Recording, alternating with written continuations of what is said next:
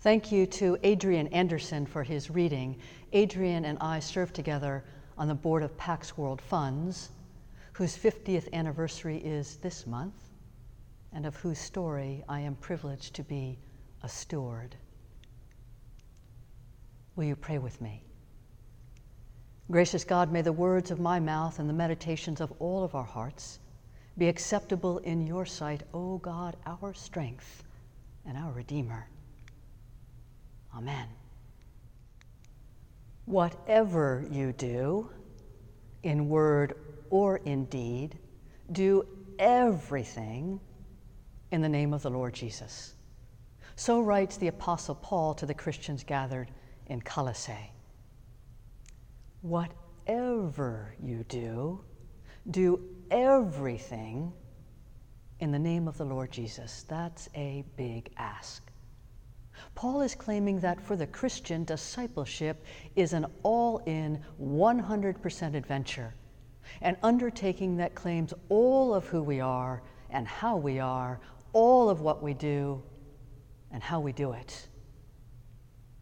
Well, there's a story from the fourth century in which some followers of Jesus took exception to this whatever and everything of this instruction. With respect to their Christian discipleship, they were mostly in, but not quite all. The story features a Germanic warrior people, the Franks. Now, some Franks converted early to Christianity, but it was said that when Frankish warriors entered the rivers of baptism, ready to confess Christ as their Lord and Savior, they held out from the water their weapon arm, the arm with which they took life. They held their weapon arm aloft out of the waters of baptism so that they would not have to give up their warring ways. For the Franks, the prospect of putting down their sword and shield was too much, more than they were willing to do, even for Jesus. They were willing to follow Jesus just so far, but not all the way. For a lot of Christians today, one of the areas of our lives that we like to keep to ourselves and not turn over to Jesus are finances. John Wesley, the founder of Methodism, he was an all in sort of Christian. He was a whatever you do and everything you do, do it in the name of Jesus sort of Christian. Wesley argued that earning money was fine, even good, and he, he was quite the earner. Fine and good so long as you do so, quote, without hurting either yourself or your neighbor in soul or body. Fifty years ago this month, two Methodist ministers found a way to do just that. They invented a way to earn money on money, that is, they devised a way to invest without hurting their neighbor. This was in the mid 1960s, in the midst of the Vietnam War. Both Agent Orange, an herbicide and defoliant, and napalm, a jellied gas used as a flamethrower, were critical to the U.S. military's chemical warfare strategy during the Vietnam War.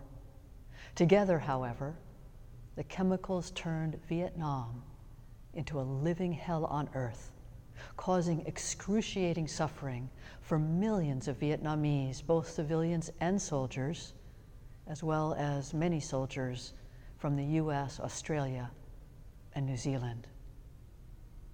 Dow Chemical manufactured both chemicals for the US military, and it was in many investment portfolios. So ghastly were the effects of these chemicals on the human body that the Harvard Crimson, the university's newspaper, proclaimed Dow Chemical was, quote, guilty of war crimes and partner to genocide. Pained by the news of how the U.S. was conducting the Vietnam War with its grim human rights abuses, two Methodist ministers, Luther Tyson and Jack Corbett, had become anti war activists. One day in 1967, Tyson received a letter from a Methodist laywoman asking, Is there a mutual fund which can manage my pension money without investing in war related industries? Well, this seemed like the right question. The answer there wasn't. Not yet. Tyson raised the idea of creating a vehicle for ethical investing with his colleague Corbett. Together, they went looking for a money manager to help them invest in an ethical way. Long story short, they came into contact with a recent graduate of the Wharton School, Tony Brown. Intrigued by the challenge, Brown devised a model investment portfolio, a mutual fund, to test if the idea of socially responsible investing might work. The model portfolio excluded companies which manufactured Agent Orange, napalm, and all other weapons. They named their mutual fund Pax World. Pax, Latin for peace, world, to signify the length and breadth of their ethical responsibilities as Christians, God's whole world. The Pax World Fund was launched on Tuesday, August 10, 1971, with $101,000. Soon after the fund was launched, Tyson and Corbett realized that if they could screen out weapons manufacturers, they could also screen out other things they deemed inappropriate for church investments. So, to the list of the kinds of firms not to invest in, they added tobacco companies and firms that had a record of pollution. As earnest Methodists, they added alcohol and gambling to the list of those products from which they refused to profit. Tyson and Corbett's goal in establishing the Pax World Fund was twofold. First, to enable and encourage individuals, churches, and denominations to inv- invest in accordance with their values. And second, to urge corporations to establish and adhere to minimal standards of social and environmental responsibility, an activist part of their work. To say that the financial world greeted the idea of ethical investing with skepticism is an understatement. When they introduced Pax World and argued their case, Tyson and Corbett took it on the chin. Derided by many, they were accused of relinquishing their fiduciary responsibility to protect shareholders' best interests. but the ministers answered to a higher power. And so too did their investors who opted into this new investment vehicle, welcoming the opportunity to bring their consciences and moral values and spiritual values to bear on their investing. Fifty years later, such investing has come a very long way. While it still screens negatively, it also employs inclusionary screens, looking for companies with good corporate governance practices, as well as good performance on a whole variety of environmental and social issues.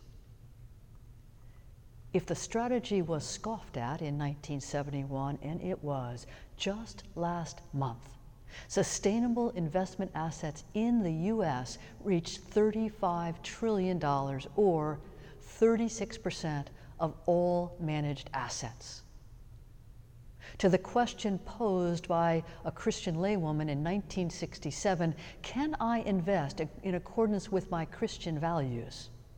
And to the theological question posed by John Wesley Can I earn money without hurting my neighbor? Tyson Corbett and Brown found a way to say, yes, yes, you can. Put differently, we don't have to be like the Franks, holding back a part of whatever we do from Jesus. We can be all in.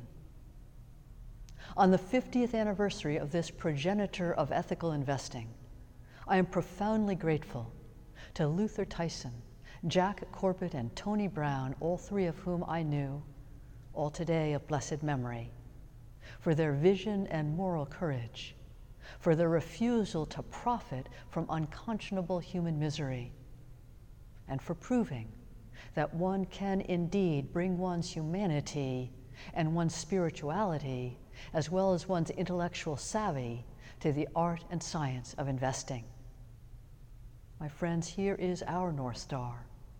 Whatever you do, in word or in deed, including how you earn, save, manage, and spend your money, do everything in the name of the Lord Jesus.